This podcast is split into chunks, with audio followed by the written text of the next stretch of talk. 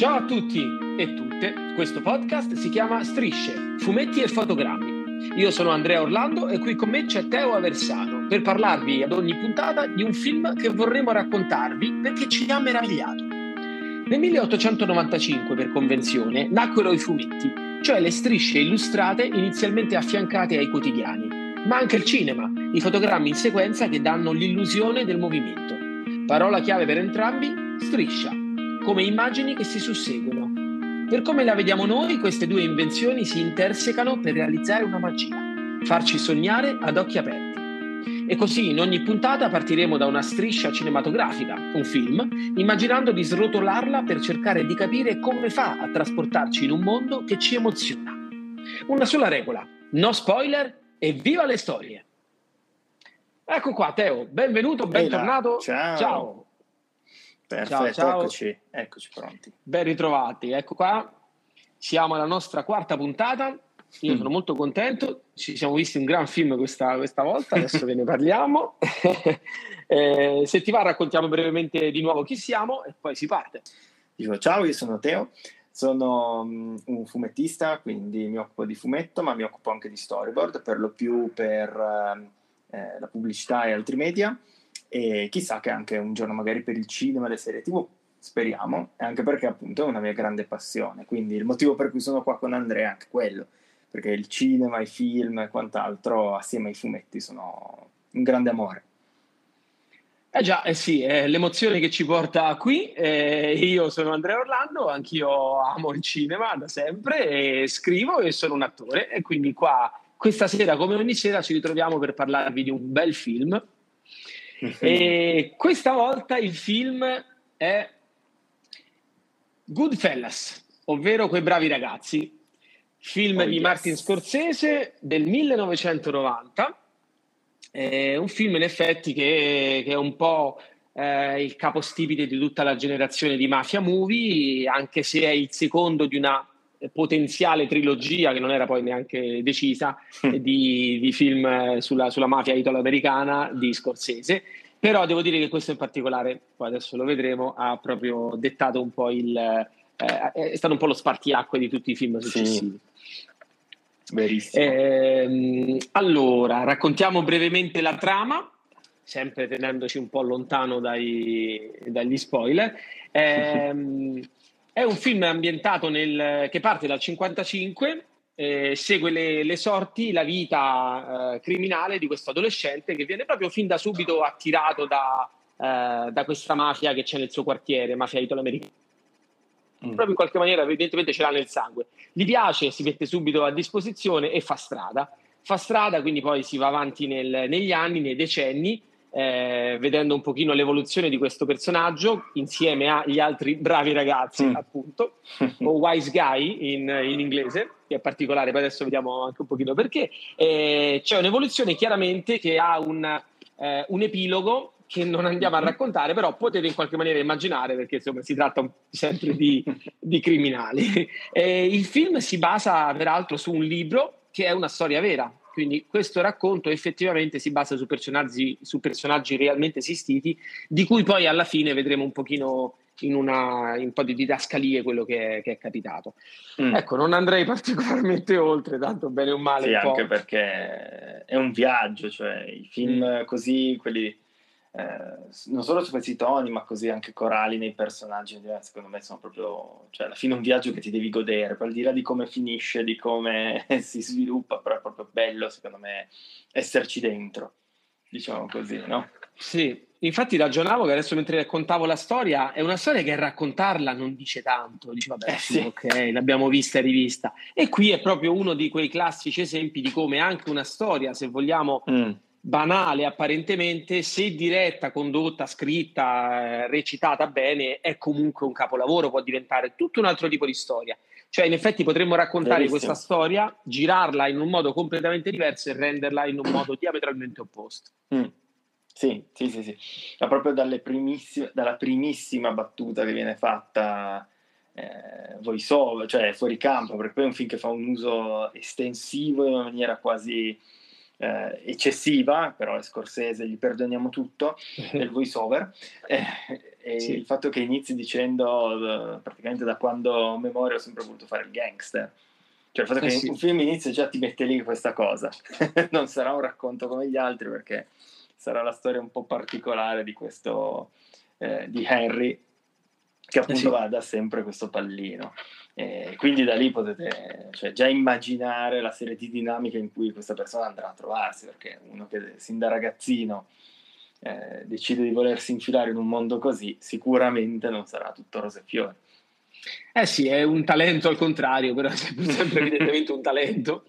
Eh, devo dire che in effetti la cosa che mi è piaciuta del film è che all'inizio ti trovi nei suoi panni, mm. come sempre un po' c'è questo, eh, questo mettersi nei, nel, nelle scarpe, nei panni del protagonista che, che è simpatico inizialmente, sì. Insomma, un ragazzo, un ragazzino, quindi non puoi che parteggiare un pochino per lui, per questa sua ingenuità, sperando che poi riesca a tirarsi fuori probabilmente cosa che mm, non accade nel, nella, ovviamente se no non ci sarebbe esatto. un, un, film probabilmente esatto. eh, però effettivamente è particolare perché inizialmente ha dei toni molto brillanti cioè li ha per mm. tutto il film però i toni brillanti iniziali poi hanno una, una calibrazione un pochino diversa con altri controtoni finali però mm. devo dire che tu all'inizio sei un po' con lui, ti diverte, dici vediamo un po' che cosa fanno, ok, vabbè, magari uno scherzo, eccetera. E, certo. e questa cosa è particolare. Sì, perché ti fa, anche se non vuoi, ti fa immergere in questo mondo. E, e all'inizio sembra proprio tutto un po' rose e fiore, no? Dici, ma sì, sono dei simpaticoni, anche se appunto l'apertura proprio del film è comunque già assolutamente nerissima, no? Perché eh, eh, diciamo che mh, succede già da subito, immediatamente un delitto e, e di certo non, non è un bell'ambiente dove trovarsi. Però, come dicevi tu, il fatto che eh, Henry, che è interpretato da un gigantesco Ray Liotta compianto, mm. ehm, ti, ti quasi convinca che quella è una roba bella, che lui ha sempre voluto e che finalmente stava riuscendo ad ottenere. All'inizio quasi un po' ci credi, no? Segui con lui. E poi via via che, che la vicenda va a rotoli, in un certo senso, capisci effettivamente i limiti di tutto questo. E quella è comunque la maestria di, di Scorsese, secondo me che un po' eh. ti inganna così, ti fa credere una cosa e poi però ti fa effettivamente ragionare su quello che stai vedendo. Sì, sì, è vero, effettivamente è un po' uno di quei film, ce ne sono alcuni che riescono appunto a farti immedesimare, poi, poi in mm. qualche maniera ti senti anche un po' in colpa perché dici no, poi mm. faccio a parteggiare per... E quindi c'è questa dinamica molto introversa e estroversa, cioè tu parteggi cioè. verso qualcosa all'esterno, però senti magari qualcosa che di tuo si, ti può accomunare a questo personaggio e ti chiedi mm. com'è possibile, visto che è un personaggio negativo. È possibile proprio perché effettivamente è comunque molto umano, tratteggiato eh sì. bene, il, l'attore, come hai detto tu, Ray Liotta, effettivamente è da poco che, che, è andato via ed era un attore non così conosciuto all'epoca mm. e infatti non lo volevano tendenzialmente. Mm. Poi ha avuto... E pare che sia stato, avevo letto un pochino, un, sia durato un anno il corteggiamento, se vuoi, mm. tra, tra Liotta e ehm, Scorsese perché non, non, era, non, sapeva se fosse adatto, poi effettivamente eh, ha avuto un, un, colpo di scena, mi pare proprio a Venezia, un colpo di fulmine eh, Scorsese dicendo ok può andare, però eh, il, il, traino sicuramente era De Niro come star, eh beh, sì. perché già aveva vinto con Taxi Driver la, eh, la mostra del cinema di Venezia, quindi insomma era già un nome, erano loro due un nome e quindi mm. Ray Liotta era un di più che però in qualche maniera poi si è infilato molto bene. Esatto. Eh, vada di, bisogna dire anche che comunque poi il, la statuetta è andata a Gio Pesci. A Gio Pesci, per sì. questo film. Cioè, anche lui enorme. eh, sì. Una roba, mm, veramente una provatoriale pazzesca. Eh, è un film fatto di tantissime scene che secondo me diventeranno, cioè rimarranno ecco, per, a lungo, molto a lungo eh, ben impresse ne, nella mente un po' degli spettatori e tutto. Eh, tante riguardano secondo me Gio Pesci in questo film, quindi non è un caso. Eh, però sicuramente è un film che arriva anche in un momento particolare, perché nel 1990 non, cioè, se non ci fosse stato Goodfellas, io credo che buona parte di un certo tipo di produzione degli anni 90 non l'avremmo avuta. Non così facilmente, poi perché anche un uh, Pulp Fiction deve molto, mm. moltissimo a un po' questo gioco che viene fatto no? con, i, con, i, criminali, con i gangster, che li appunto umanizza. eh, se, se, vogliamo, cioè, per certi versi lo vedo già molto, per usare una parola che non amo tanto, però postmoderno, sì, sì. cosa che poi è stata abusata come parola da, da Tarantino in poi, perché in questo film appunto si, si vede un lato, come dicevi tu, veramente umano dei personaggi, ma anche nei dialoghi, cioè che non sono persone tutto d'un pezzo, nel senso che non sono i duri e, crudi fino in fondo, ma appunto fuori da un locale che sta per prendere fuoco si trovano a parlare di, di quanto sono impacciati su questo che non riesce ad andare a letto con quella che non lo vuole, eccetera, in toni assolutamente normali, niente di, eh, niente di diciamo così, spaccone. Ed è stranissimo un po', cioè fa parte di questo gioco eh, che mette in piedi questo film che secondo me è fantastico. Sì, devo dire che effettivamente questa parte qui credo sia ripresa poi dal libro, mm. eh, perché è un libro particolare di Nicola Spileggi, che era comunque un, un, un giornalista, mm. ehm, e, ed effettivamente il libro che ha scritto, che si chiama mm. Wise Guy, in mm. inglese, era poi, doveva essere il titolo del, del film di Goodfellas, eh, però sì. poi c'era stato un film di Brian De Palma pochi anni prima, più una serie di in quel momento, insomma era rischiava troppa confusione, hanno mm. deciso di chiamarli Goodfellas. Però in effetti non cambia tanto, Goodfellas, bravi ragazzi, ragazzi saggi. Beh, sì. Cioè c'è questo modo di dire che è tutto poi una... Che poi torna um, nel film comunque anche West Torna tantissimo, sì. Ed è tutto poi una terminologia particolare degli italoamericani che hanno veramente uno slang tutto loro eh, mm. e anche rituali, modalità, mm. scherzi molto particolari, ben descritti ovviamente da ehm, da Scorsese, poi per carità sì. ci sarà il padrino, e quindi cioè ci sarà, c'è stato, scusate, il padrino che già aveva dettato in qualche maniera una pietra miliare, però mm. nel racconto è totalmente diverso.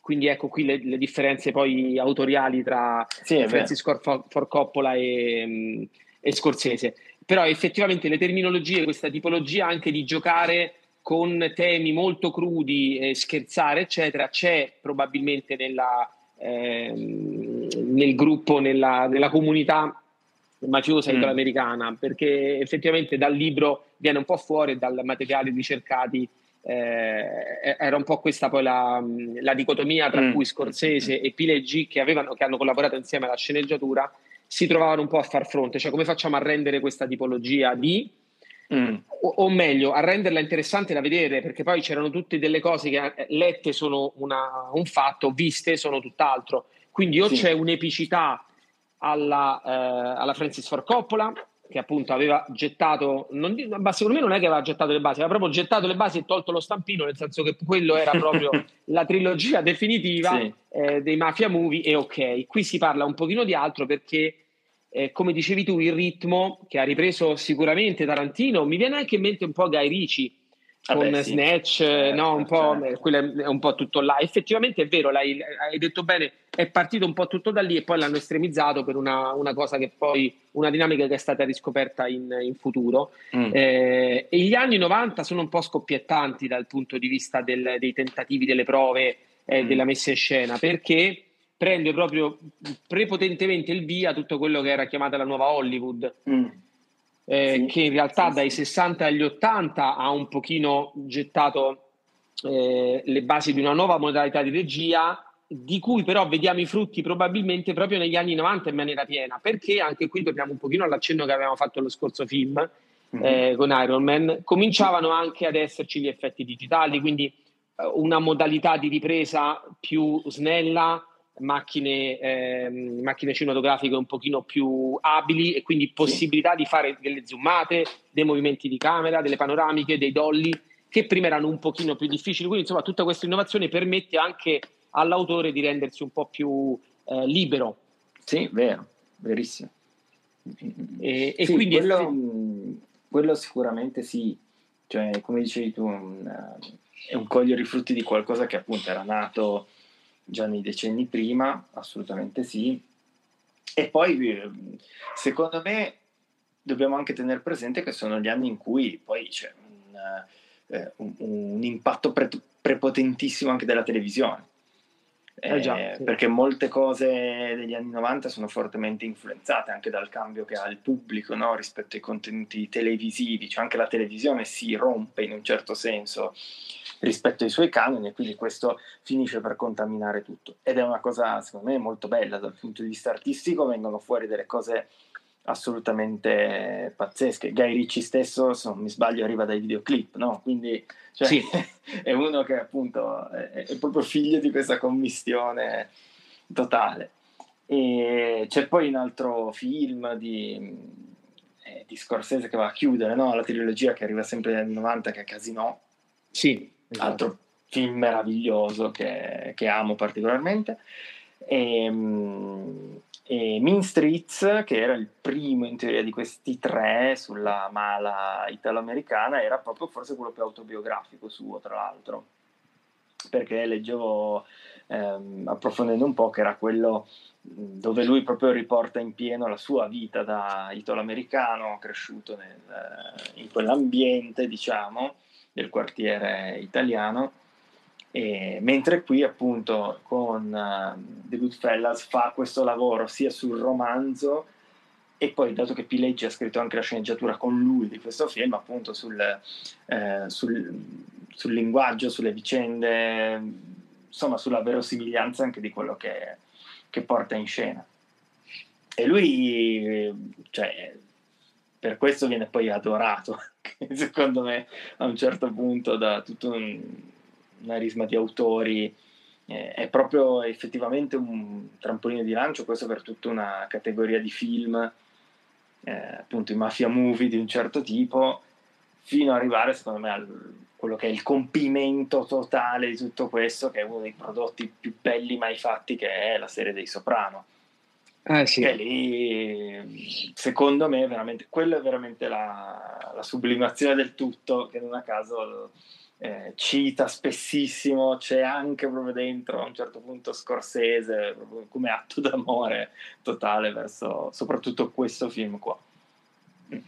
Certo, perché lui effettivamente Scorsese italo-americano, è permeato moltissimo poi dalla cinematografia italiana, mm. eh, quindi come, come, un po' tutti quelli della nuova Hollywood, e quindi eh, For Coppola, Spielberg, quindi personaggi eh, e e, autori che si sono proprio cibati di cinema e poi hanno però voluto rompere un pochino con, con eh, il, il, il, cinema classico. Eh sì. E in effetti in questo senso c'è, ehm, c'è proprio la, la, voglia di dire ok, io voglio fare cinema in un'altra maniera mm-hmm. e, e, voglio farvi vedere come può essere anche questo un cinema interessante e auto Martin Scorsese si è basato su questo film dichiaratamente sulla Nouvelle Vague, che è mm. un altro momento di rottura però degli anni 60, degli anni, insomma fine anni 50, eh sì. perché poi è iniziato un pochino con Truffaut eh, e tutti gli anni 60. Quindi personaggi che sono partiti con il negare il, il cinema classico, in questo caso francese, e che hanno poi portato un modo di vedere di, eh, un modo di, di, di, vedere la messa in scena sì. come autore, autore in grado però di raccontare anche per il pubblico, ehm, quindi intrattenendo il pubblico, ma in una maniera personale. Si basavano molti, amavano tantissimo i, gli autori della novella vaga Hitchcock, mm. mm-hmm. di cui abbiamo peraltro parlato anche in una delle nostre puntate. E, e, allo stesso modo gli autori della, della New Hollywood eh, amavano Novel Vague, nonché Hitchcock, non, nonché mm. un modo di dire ok, il cinema classico lo sappiamo fare ma vogliamo fare dell'altro. Eh sì. Sì, sì. Eh, e, e, questo sì, effettivamente... Amava, amava, particolarmente, ad esempio, eh, se mi sbaglio, La donna che viste due volte. Eh, l'aveva messo tra i, suoi, tra i suoi capisaldi, tra i suoi film preferiti non a caso, che appunto è tornato Hitchcock. Certo, è tornato, eh, sì. Eh, eh, eh. sì, sì però...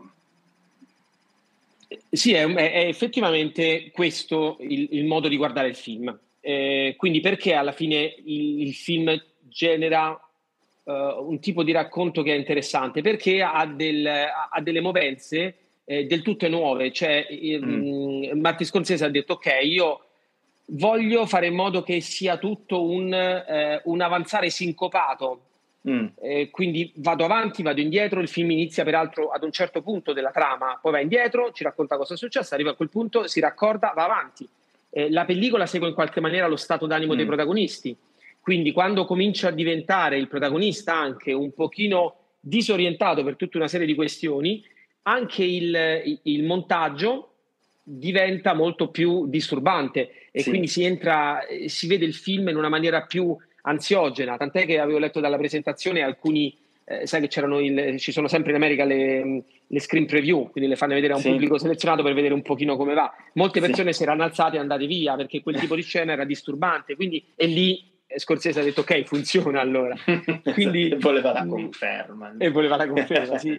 Quindi eh, il, il, grosso lavoro che c'è stato di montaggio e soprattutto probabilmente di eh, storyboard è molto, mm. è molto improntato al, al, raccon- al, far vivere la pellicola e quindi se la pellicola racconta di un tipo di vita eh, eccessivamente ehm, aumentato per mm-hmm. droghe, per emozioni, per spari, per colpi, per sensi di colpa, sì. per eh, tutto ciò, la pellicola riesce a, a, ad inquadrare questo tipo di sensazione.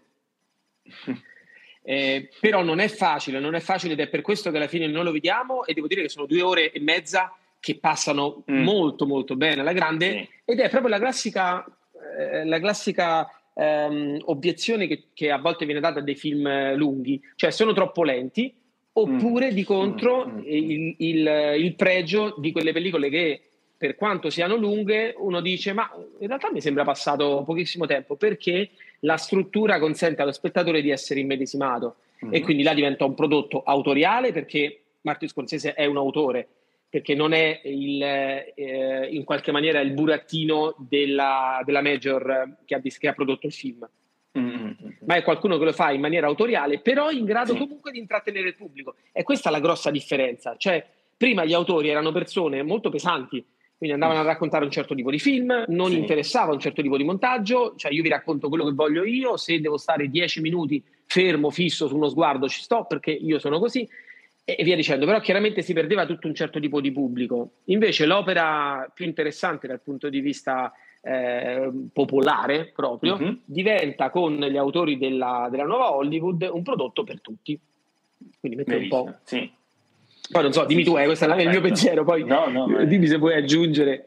Mi, assolutamente mi trovi d'accordissimo, è un'analisi eh, veramente, veramente notevole.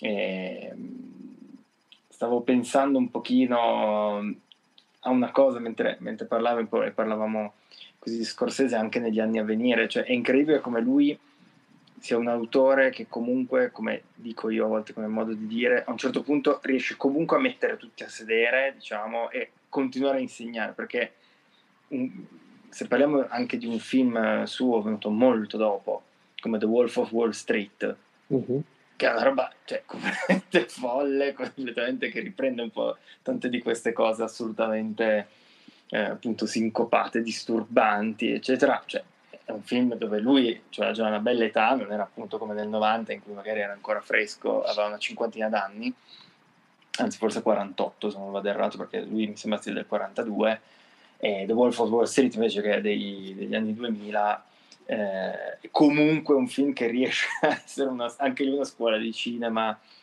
eh, fortissima, cioè lui ha, riesce anche in quel caso a far trasparire una personalità come regista pazzesca. E, e, questa qua è una delle caratteristiche per cui a me ehm, Scorsese come autore piace un sacco. Poi avrà anche lui, come tutti, i suoi film più riusciti, meno riusciti, più di cassetta o meno, però si vede che quando è proprio in forma lui sembra che non, non abbia perso veramente un giorno, diciamo così, da, dal film precedente eh, di successo. Ha veramente una mano autoriale eh, veramente da maestro, da grande maestro. Ma, e, e, si vede anche che uno che il pallino, diciamo, ce l'aveva da sempre, eh, comunque. Eh sì. Sì. Sì, a me devo dire quello che piace di lui, non ho visto tutti i film, però insomma mm, i più famosi, sì, bene o male, uno le ha visto e devo dire che è questo, questo senso di vedere un grande film però eh, in grado di intrattenerti. Mm-hmm. Cioè, effettivamente, a differenza di, di, altri tipi di film dove dici ok, è un capolavoro, però wow, non so sì. se lo rivedrei, qua invece ti viene proprio no. voglia di, di, di, di certo. vederlo, di vedere altro di lui. E poi sta, effettivamente sì, sta molto al passo coi tempi, mm. eh, ha cambiato il suo attore feticcio aggiornandolo da, da, Robert De Niro a Leonardo DiCaprio, però ha continuato un po' quella che è la sua, Eh, Forse ci ha, ci ha, rivisto anche tanto, magari, di De Niro. Un eh, certo sì. tipo di De Niro in DiCaprio, magari, o comunque se l'è costruito un po' in quel modo, in modo tale da avere un, una sua continuazione, chissà. Sì, sì, probabile. Poi là queste sono quelle dinamiche molto umane che, che ok, dice se funziona va bene, non ci chiediamo il perché. Ehm, eh, ma giusto per um, parlare, ora non voglio eh, diciamo parlare dei Soprano perché ci sarebbe da fare un, una serie di podcast solo sui Soprano, eh, sì. però ehm, tanto per dire quanto eh, effettivamente lui sia amato e riverito.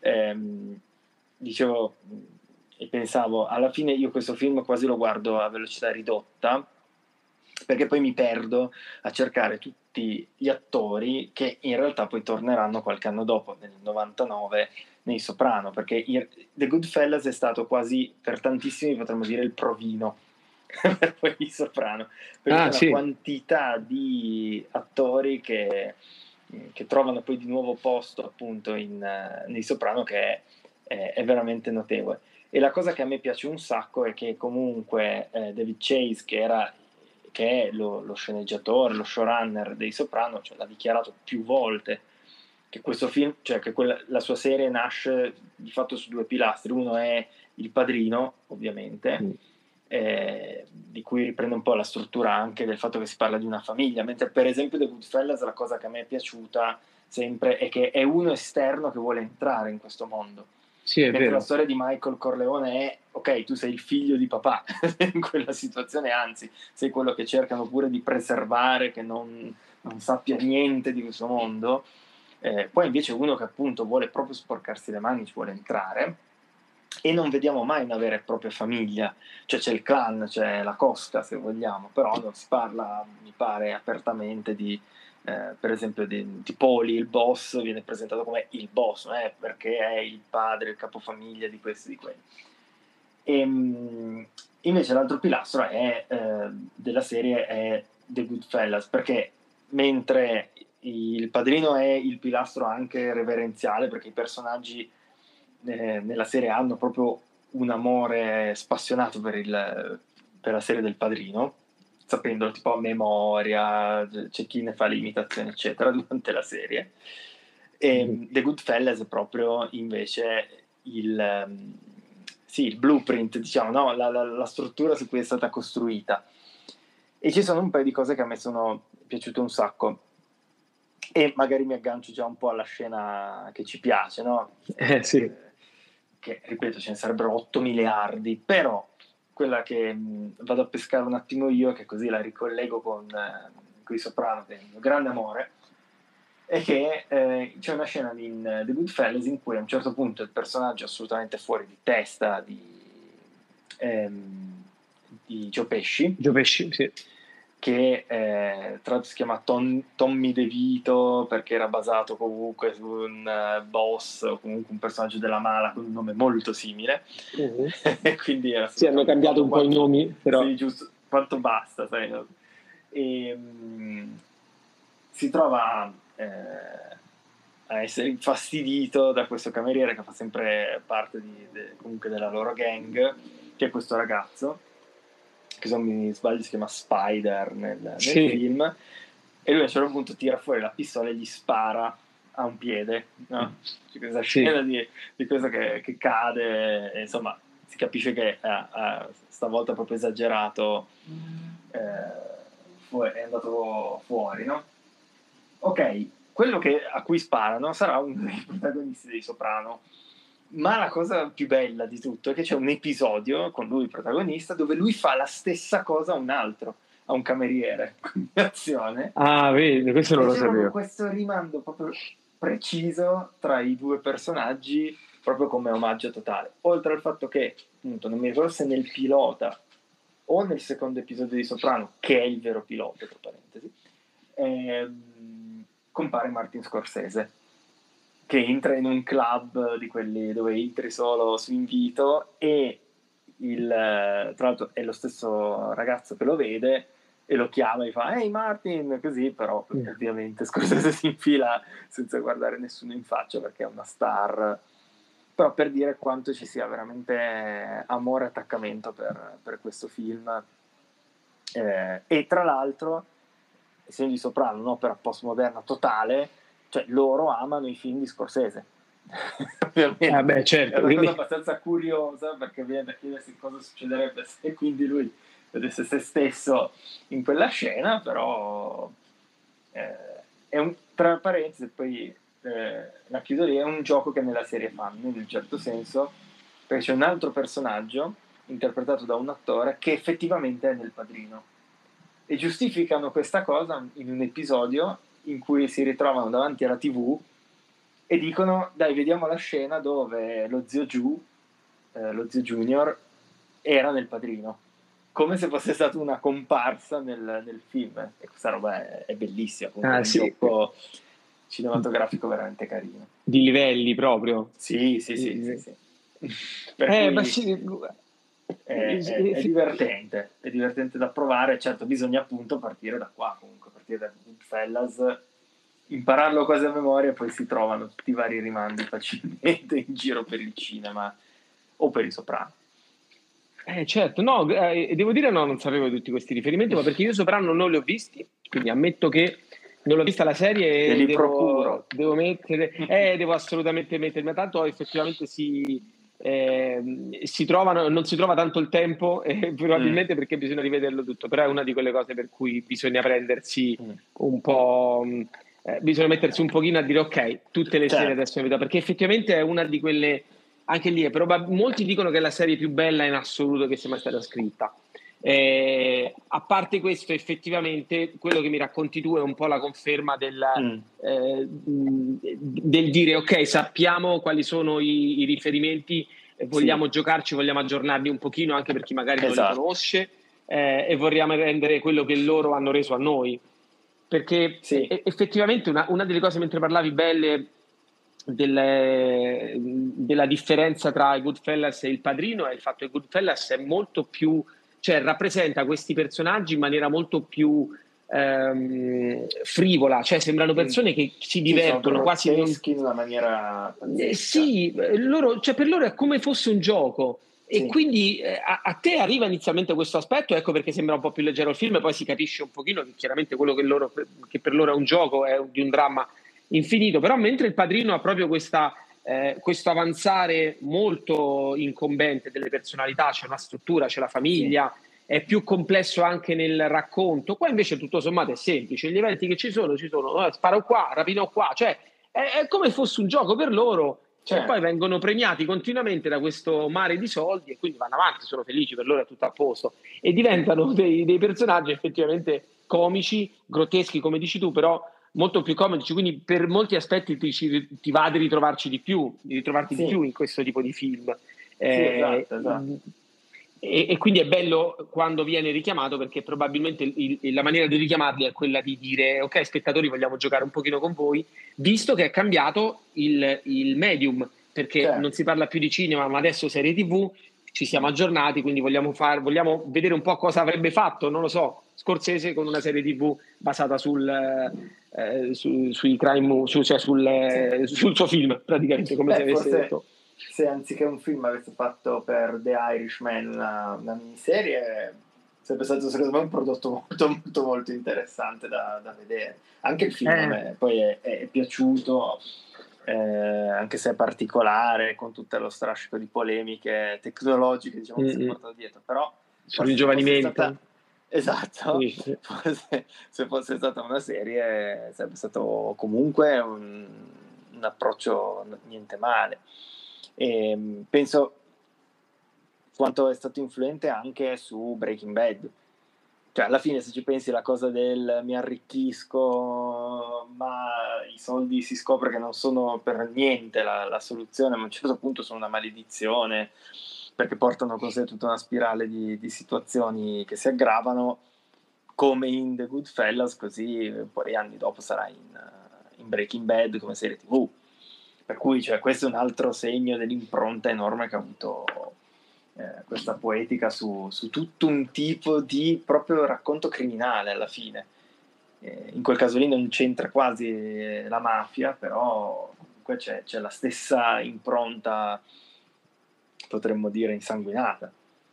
Eh sì, sì, sì, effettivamente eh, le, eh, i richiami sono evidenti, nonostante poi appunto mm. si, si, divergano un pochino perché magari ecco il, eh, la definizione del, del, dramma in una maniera va a confluire in quella che era stata Goodfellas, in un'altra maniera invece si differenzia perché, che ne so, per sì, esempio Breaking certo. Bad, l'impronta iniziale di Breaking Bad è totalmente opposta, però come sì, dici tu, sì, effettivamente va poi a, ad arrivare a quel punto. Sì, sarebbe interessante, sarebbe stato bello vedere una serie tv fatta su questo, mm. però Scorsese poi in realtà ha partecipato, ha diretto alcuni, alcune serie alcuni episodi però di serie tv, mm, mm, mm, eh, ha curato forse anche qualcosa, però non è, non è, si vede il suo mezzo principale, quindi è, mm, rimane sì. ogni tanto si diverte. Eh, io invece la mia scena preferita è quella che poi ho scoperto essere improvvisata e basata sul, su un evento realmente vissuto sempre da Gio Pesci, perché mm-hmm. effettivamente il personaggio di Gio Pesci è quello un po' più interessante, che è il più folle completamente. Peraltro devo dire io Gio Pesci una cosa che noto è che però mi sembra che faccia sempre un personaggio simile nel corso dei vari film. Quindi lo rivedo eh beh, sempre. È, è, è, proprio lui, evidentemente sì. Qua è un po' più estremizzato, però effettivamente è proprio lui. Tranne il film che io adoro in assoluto, che non c'entra nulla, però mio cugino Vincenzo con Gio Pesci ah, che fa. Beh, sì. Anche, vabbè, anche lì sempre un po' il. Eh, il, eh, viene doppiato poi dalle Gullotta, quindi comunque sì. ha sempre dei rimandi al, alla Sicilia e al, sì. all'estero italo-americano. Non c'entra nulla, però vabbè, era tanto per citare. Però, la scena però, la scena che mi piace è quella in cui lui eh, scherza in questo night con il mm. giovane Ray Liotta e Ray Liotta gli dà inavvertitamente del simpatico. Sei divertente, dice sei, sei forte. E lui inizia tutta una scena per cui dice: Ma come stai dando il divertente? Nel senso che, ma perché ti diverto? In che senso? No, vabbè, cioè, sei divertente. Così. Ma come divertente? Perché? E va avanti tre minuti a fare sì. questa cosa e devo dire che è, è, interessantissimo. Poi non vi posso dire tanto perché vorrei veramente non vorrei eh, togliere un po' il, il, gioco, però effettivamente questa scena sì, è sì. talmente vera. È tesissima poi. Era tesissima perché non si capisce se questo scherza o no, visto appunto il personaggio che poi può tirare fuori a un certo punto la pistola e spararti senza alcun problema e senza mm. pensare al fatto che tu sia possa essere il suo caro amico o no.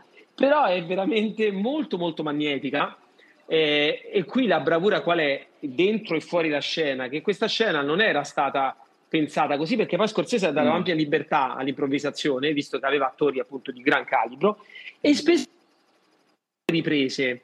Queste prove riprese poi venivano ehm, trascritte e questi dialoghi venivano rimessi in una revisione della sceneggiatura. Mm. E poi la sceneggiatura si rigirava magari con quel tipo di dialogo, quindi c'era proprio una commistione molto forte tra improvvisazione e, mm. e, invece racconto, racconto, già scritto, già fissato, perché gli attori erano veramente, poi loro hanno proprio un metodo, no? De Niro ha proprio il certo. metodo del mi immedesimo totalmente, quindi l'actor studio, quindi divento il personaggio totalmente e quindi questa cosa chiaramente va a favore di un buon regista che riesce a sfruttare e a liberare un pochino la creatività delle, dei, degli attori.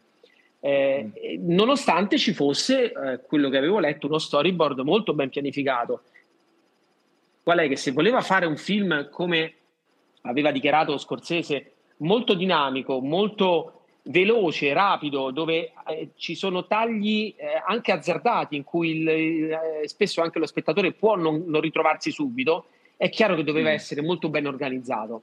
Però dentro questa organizzazione eh, è riuscito comunque a dare un'improvvisazione, quindi erano, sono di fatto gruppi di scene molto sì. ben collegate tra loro, però effettivamente sono gruppi di scene, quindi in quella scena, all'interno di quella scena posso darti libertà di improvvisazione, ma per collegare quella scena ad altro utilizzo un certo tipo di montaggio che è molto, molto rapsodico. Sì. Eh, e, e, e, quindi questo, questo, determina poi quella confluenza tra realtà, visione, spettatore, attore, eccetera, eccetera. Però ecco, vabbè, per tornare alla scena che mi piace, è quella lì di questo, di questo night. Ce ne sono diverse, come eh, dici que- tu eh, quella è per me, è, come si dice, l'erede spirituale di Stai parlando con me. Sì, esatto. Drive. Cioè, è, è, un po' lo stesso tipo di tensione da una scena assolutamente casuale quasi, no? Che però entra nel, cioè, funny guy, uh, you're funny, funny how. Perché poi, ecco, sì. anche lì nel, nel, doppiaggio mi pare che loro usino buffo, che però effettivamente buffo ha subito un po' la connotazione negativa e quindi ci può stare che lui parta sì. con questa filippica. Effettivamente in, um, in americano usano funny, sì. che vuol dire sia strano, che è, è altrettanto grave Col... perché Gio Pesci piccolino, tutto un po' così, certo, un po' storto, certo. eh? sì. che appunto fanni buffo e eh, fanni sì. divertente perché e... ti fai ridere. Quindi cioè, proprio la, la, la scena, anche perché lui eh, in questa scena poi sta parlando di, di, fatto di un Poi pestaggio un più... che ha subito. Quindi eh, sì, ne, sì, ne sì, ride, scherza, ride, però intanto sta raccontando una storia dove lui l'ha presa da un poliziotto. Eh, e quindi sì, quando ha questo cambio improvviso, tra l'altro che l'altro che gli dice sei buffo è proprio Henry Hill, cioè Ray Liotta, il suo eh, amico, eh, sì. perché loro poi nel film sono amici sin dall'infanzia praticamente. Sì, sì, esatto, tutto quindi... degenera veramente nel giro come di tre minuti, tu non sai bene cosa stai guardando e veramente hai paura quasi che lui possa saltare fuori dallo schermo quasi da tanto che è fuori come personaggio e, e riesce benissimo nel trasmettere questa cosa. Poi il fatto che sia nata, come dicevi tu, quasi da, veramente improvvisata è ancora più eh, notevole. Sì, eh, sì, devo dire, è una di quelle cose che poi lette, lette un po' tra le, tra le curiosità ti, ti fa sì. godere un po' di più il film. Infatti, per esempio, leggevo un'altra cosa anche interessante, che l'utilizzo della musica che Scorsese fa spesso, mm. anche eh, non nella colonna sonora del film, ma come mm. colonna sonora delle riprese, cioè per dare certo. il, la, giusta, la, giusta, atmosfera e far immedesinare di più i, gli attori. Lui utilizza alcuni tipi di, di musiche, poi è un grosso conoscitore anche lui di, eh beh, di sì. musica, ovviamente come tutti i registi che si rispettino e quindi utilizza questa modalità di dire ok, vi metto un certo tipo di musica perché vorrei che improvvisasse su questo tipo di eh, atmosfera. Mm. E quindi è, io penso sia molto divertente girare sì. con Scorsese, effettivamente. Penso deve essere esigente, però insomma, deve essere comunque un'esperienza. Tra l'altro però, mi ricordo, ho un dubbio se fosse questo film o Mean Streets adesso, eh, ma c'era questo piccolo trivia del, che va raccontato De Niro, perché in tutti o quasi tutti i film di Scorsese c'è anche sua madre che fa sì, qua c'è. Qua fa la mamma di, peraltro, di Gio Pesci. Ecco, appunto. Però la cosa che aveva raccontato Di Niro, ripeto, non mi ricordo se fosse questo o Mean Streets, era che la madre portava anche sul set da mangiare. Cioè, quindi ste teglie... Di, lei aveva scritto anche tra l'altro un libro di cucina italo-americana, quindi cioè. diciamo che di sicuro oltre a divertirsi hanno mangiato bene, tanto, riconoscendo più o meno la situazione, immagino che fosse proprio la classica scofanata da, da donna italo-americana di, di, di, pasta, teglie e robe. e quindi cioè, deve essere stato tutto abbastanza pittoresco, se non altro, come set. Sì, ah, sì, sicura... sicuramente diverso che dal padrino. Ecco. Ecco, sì, esatto, esatto, ma si vede effettivamente, però mm. giustamente l'impronta, l'impronta autoriale. Eh, non so, però effettivamente stavo cercando un pochino se potevo aiutarti sul trivia, ma non, no, non c'è esattamente. Però qui anche c'è questa, questo rapporto col cibo perché la mamma poi di Scorsese effettivamente mm. eh, prepara la cena per loro, li fa mm. mangiare, quindi c'è cui evidentemente insomma, viene usata anche per il suo talento culinario, come, come poi giustamente tutte le mamme italo-americane eh, mm. probabilmente emigrate erano, eh, erano caratterizzate proprio da questa tipologia di, di presenza, quindi cucino, erano molto aggreganti poi. Sì, sì, sì, sì, sì esatto. Beh, tra l'altro c'è, mm, se, se, ci pensi, quasi tutte, vado a memoria, comunque tantissime scene di questo film, c'è gente che mangia. Che, eh, sì. Cioè, se, anche, anche loro, in prigione, uh, quando mangiano vabbè, in prigione. Quella famosissima, esatto, in prigione, eh, quella dell'aglio, diciamo. Anche sì, dell'aglio. dell'aglio. come si taglia l'aglio.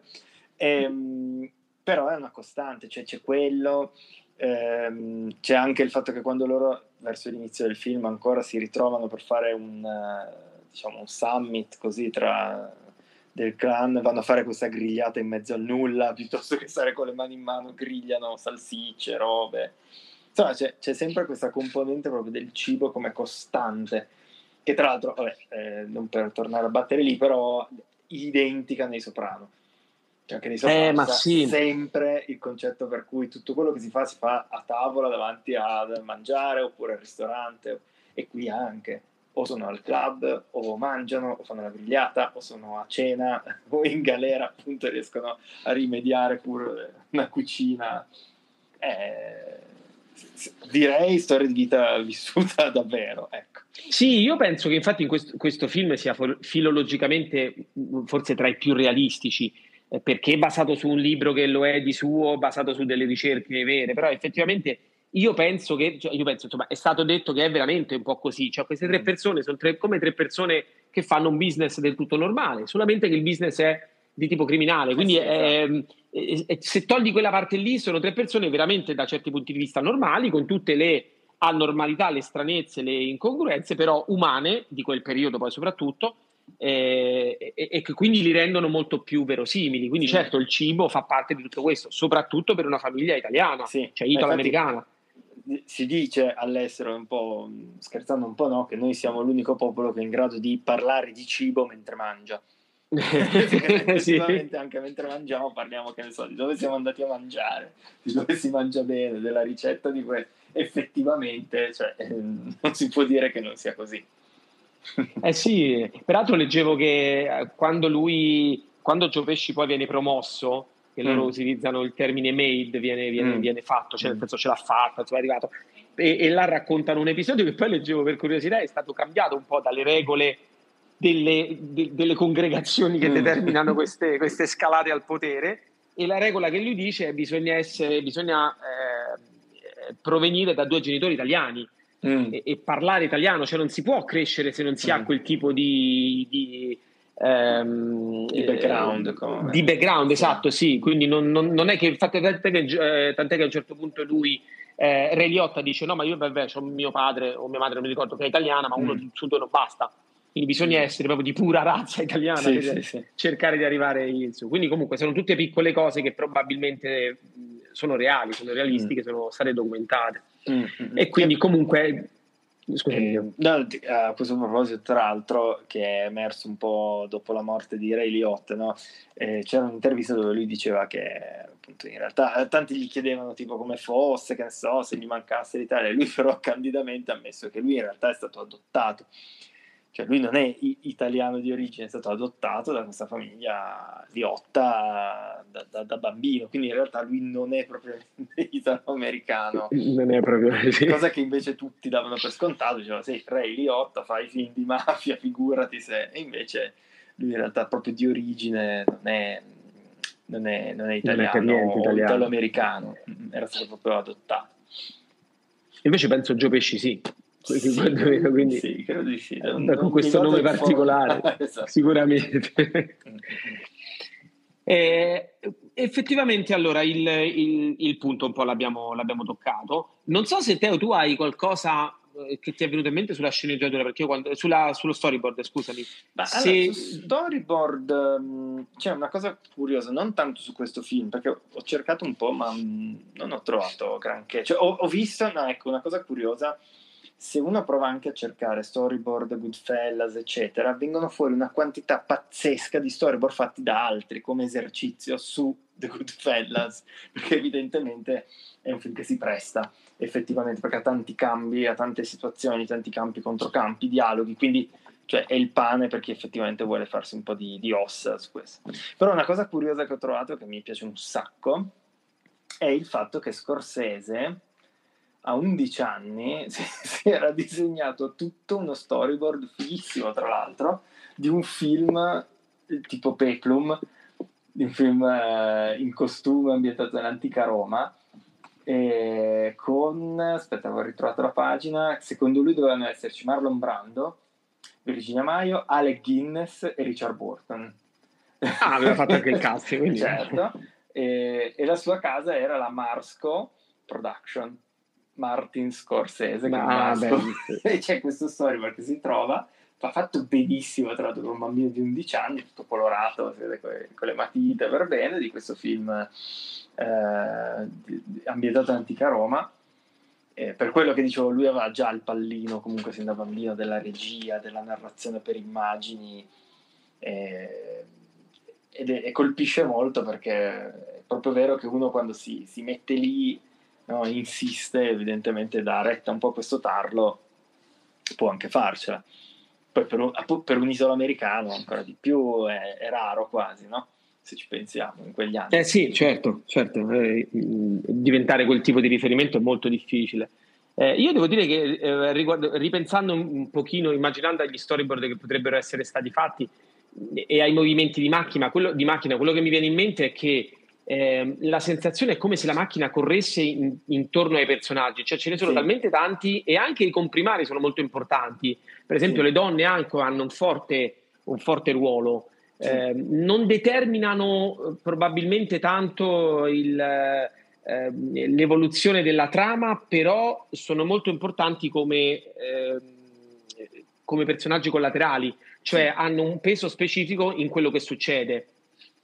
Nel senso Beh, che loro non fanno, loro fanno azioni non, eh, se vogliamo, coraggiose, cioè che vanno contro il loro destino, determinano qualcosa in maniera mm. molto forte, non lo so, denunciano il personaggio, certo. non, non, è quel tipo di, di, di, personalità, però sono delle personalità comunque che nella narrazione hanno un peso, cioè vuoi sì. ascoltare anche la loro voce, quello che loro subiscono, perché poi sono comunque personaggi eh, cui, che, che, subiscono soprusi sì, in, certo. in, tante maniere, psicologiche, meno fisiche sicuramente, ma psicologiche tanto. Però questa, questo peso all'interno della narrazione è come se Scorsese volesse dire ci sono anche loro e in qualche scena di gruppo eh, la macchina da presa è come se volesse dire aspettate, aspettate, arrivo, voglio sentire cosa dite. Sì, e eh, quindi lo eh, fa eh, con tutti questi personaggi sì. eh, alternativi sì. e mi piace il fatto che questo determina proprio un collage e probabilmente veramente avesse avuto delle, delle non lo so, dei droni, dei microdroni, lui si sarebbe ah, divertito beh, tanto probabilmente a muoversi all'interno di questa panoramica. Sì, sì, penso ci sono due, due cose che mi vengono in mente come su questa cosa qua penso o alla scena quando proprio poco prima di quella del Funny How quando entra nel locale e presenta tutti. Tutti quelli che, che incontra dice sì che si chiamano sempre Pauli o, esatto, o, o hanno tutti due nomi hanno. eh, tipo Johnny Two Times perché dice due volte sempre questa cosa sì, e sì, sì. che passa e, e, dice due volte effettivamente cioè, così è una cosa inutile tra virgolette, perché sono delle comparse che forse alcuni non li vedi mai più, però tant'è lui è lì e te li fa presentare tutti un po' dalla voce fuori campo, un po' proprio da quello che succede in scena. E l'altra cosa è la prima volta che, o oh, non proprio la prima, però quando mh, vediamo eh, Karen Hill, la moglie, la futura moglie di, di Harry, che è interpretata da Lorraine Bracco, che cioè, c'è un trivia bellissimo su di lei, eh, che arriva con la macchina, frena, scende e lo confronta gli dici come, come sì. osi mollarmi in asso, come ti permetti, cioè questa che arriva in mezzo ai guappi, diciamo così, perché lui era lì con gli amici del clan e lo confronta a muso duro e gli dice non ti permettere mai più di mollarmi come una scena, come una scena, cioè una, una scena fortissima. E lei mi fa impazzire perché qui fa la moglie di, di Harry, Lorraine Bracco, l'attrice, sì. che è questo personaggio fumantino, così appunto che non se le fa dire addosso, eccetera. E, ehm, e nei Soprano invece è una delle protagoniste, interpreta ehm, una dottoressa, una psicologa, una psichiatra, che è l'esatto opposto perché è super posata e parla quasi a mezza voce, è sempre molto statica e quindi è proprio un, un cambio radicale ed è un altro omaggio sicuramente appunto ai, a The Goodfellas perché lei è, è, qui protagonista ed è anche poi protagonista sicuramente nei Soprano anche se potrebbe essere veramente una, una persona completamente diversa mm. Sì, devo dire che sono, sono tutti personaggi molto, molto sì. interessanti. Anche il fatto dei soprannomi ecco, è un altro elemento molto giocoso che nel padrino non mi pare che ci sia in maniera, eh, in maniera così ehm, così scherzosa, così divertente, cioè ogni soprannome qua ti viene da ridere mm. e, e, ogni, eh, e, ogni, nome, proprio il fatto che c'è anche quell'altra scena in cui presenta i nomi sono sempre gli stessi, mm. si chiamavano tutti in questa maniera, cioè o, o Pauli o Peter, e poi scherza pure che si scorda come ti chiami tu o l'uno o l'altro, quindi è proprio molto, molto legato ai, ai personaggi comprimari, cioè fanno tanto questo gruppo di persone intorno, che ripeto non determinano direttamente poi l'evoluzione della storia, però contribuiscono a renderla sì. proprio godibile. Sì, a volerci stare dentro, cioè alla fine a vedere cosa cavolo faranno tutti questi, anche perché se non sono semplici pedine sullo sfondo, cominci a dire, beh, ma allora, cioè, ognuno di loro, ecco, ognuno di loro sembra proprio che abbia una storia, dici, voglio sapere sì. la storia di quello, voglio sapere la storia di quell'altro. Eh, eh, chi sì. è que- quello col sigaro, il cicciotto col sigaro che passa le telefonate al boss, cioè tutto, è costruito tutto così che ci rimani dentro, dici, no, è fighissimo.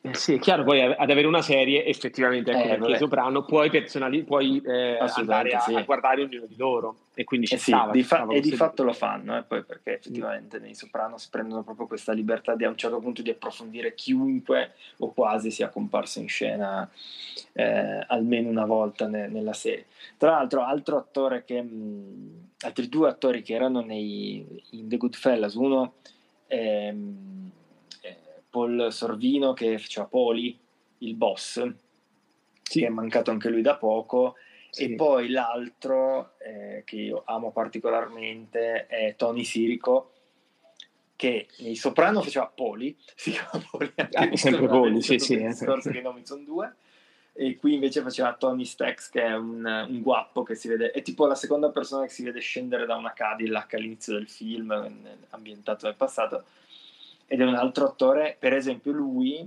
tanto per dire anche i personaggi secondari hanno delle storie. Lui è uno che davvero cioè, era finito 28 volte in galera perché era un affiliato di un, di un clan di, di, New York, se non ricordo male. Quindi ha basato tantissimo la sua carriera con Scorsese, con De Niro e poi nei Soprano su se stesso perché era lui. Cioè, è lui che è finito. Tant'è vero che mh, aveva chiesto, per esempio, a per il soprano che il suo personaggio non fosse un informatore. Perché non, mm. non, poteva sopportare questa cosa. No, certo. e, e, e, non dico se sia stato esaudito o meno così se uno si guarda il soprano eh, dovrà scoprirlo. Eh, però qui appunto è, forse era proprio nel suo. Anche per quello che tanti che vedi agire che dici ma questi sono una macchietta in realtà non è mica detto molto probabilmente erano nel, davvero loro stessi come ogni altro giorno prima. Eh sì, ma sì, infatti si percepisce, secondo me questa è proprio la forza del film. Infatti secondo me se, se davvero volessimo dire perché vederlo, perché è, è veramente un, un dipinto, sì. uno spaccato di quello che era la, la mafia eh, negli anni 50, 60, probabilmente di, anche della filosofia delle, degli immigrati eh, sì. italo-americani che andavano a caratterizzare fortemente un gruppo per tutta una serie di caratteristiche ai, ai limiti della comicità a volte e questa è la contraddizione suprema perché poi questo, mm. questa comicità, co- questa voglia di godersi la vita, il cibo, eh, le donne, che va poi a, a, ad essere bilanciata dalla tragicità di quello che mm. loro causavano. Quindi forse è questo proprio dipinto... Sì eh, comple- con dei toni completamente differenti che poi si vanno a mischiare che determina la, la, la bellezza di questo film. Ecco, se sì. dovessimo dirlo, probabilmente riassumendo un po' sì, sì, quello che abbiamo sono detto. D'accordo, sono d'accordo su quello assolutamente. Sì, ma infatti il perché vederlo è quello. Eh, aggiungerei davvero che um, è un film che poi ci, davvero si può giocare a ritrovarlo in mille altri film. Quindi una volta che l'hai fatto tuo ti sei immerso in questa storia tragicomica, perché è tragica sicuramente, però indubbiamente appunto il, il, lato grottesco di questi personaggi non può farti comunque, a un certo punto anche sorridere, mettiamola così. E, mh, proprio inizi a cercarla, soprattutto per chi è appassionato magari di quel genere. E secondo me si vedono anche poi tutti i tentativi falliti, nel senso che poi penso che sia una formula che non è semplice da replicare, quindi se uno va a mm. vedere sono anche tanti, tanti, tanti film dove invece questa roba ha funzionato malissimo. E mi viene in mente un film che è stato demolito di recente, che era quello con John Travolta, quello su Gotti. Eh, Gotti, il primo padrino, è stato demolito. Uh, ah, non me lo ricordo. No, ah, sì, roba ne... data critica, pubblico era proprio una roba dove John Travolta voleva giocare un po' a fare sia il padrino sia un po' il, lo scorsese basandosi sulla storia vera di John Gotti, ma è venuta fuori una roba inguardabile che per carità. Quindi... Eh no, ma perché è facilissimo entrare poi nella, eh, sì. nel, nella macchietta e nel, nel ridicolo. Eh, peraltro il, il, anche un altro, un altro plagio del film è proprio la calibrazione totale tra le maestranze varie.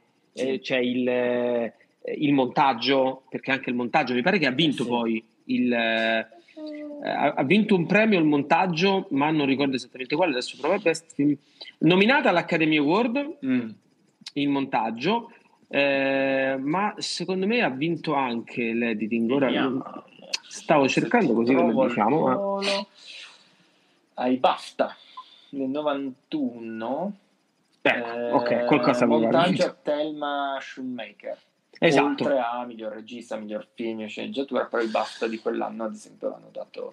Eccolo qua, sì, al, al BAFTA, ok. È nominata comunque all'Academy Award. Ecco, un'altra sì, di quelle sì, cose sì, per cui il montaggio spesso non si capisce bene, no? Che tipo di. di eh, eh, di tratto possa dare al film in mm. alcuni mm. tipi di film però è chiaro e questo qui è uno di quelli quindi dal montaggio alla regia ovviamente agli Venezia, attori poi sì, sì, sì. Sì. Eh, eh, sì, ecco, è uno di quegli esempi per cui un film funziona o, come abbiamo detto, a raccontarlo sembra possa non dirti niente, mentre a vederlo è proprio l'esaltazione della pellicola, cioè della pellicola, del film, quindi del racconto cinematografico, che va a utilizzare alcuni tipi di linguaggi per rendere una storia interessante. Eh, ecco, sì, effettivamente abbiamo trovato la, la chiusa, devo dire. Questo è. Perfetto. Le chiacchierate vanno avanti, questo è Strisce ed è un podcast fatto da Andrea Orlando e Teo Versano. Ecco qua, così vi abbiamo ricordato. Cioè, volevo dire a tutti che siete buffi. Siete buffi, esatto, non ve la prendiate, eh, non abbiate a male, esatto, ma comunque siete un pochino buffi. grazie Teo, grazie del, del, tempo. Ciao a tutti. E ci sentiamo, ci vediamo. buon film, buona visione, buono studio, buon tutto. Ciao.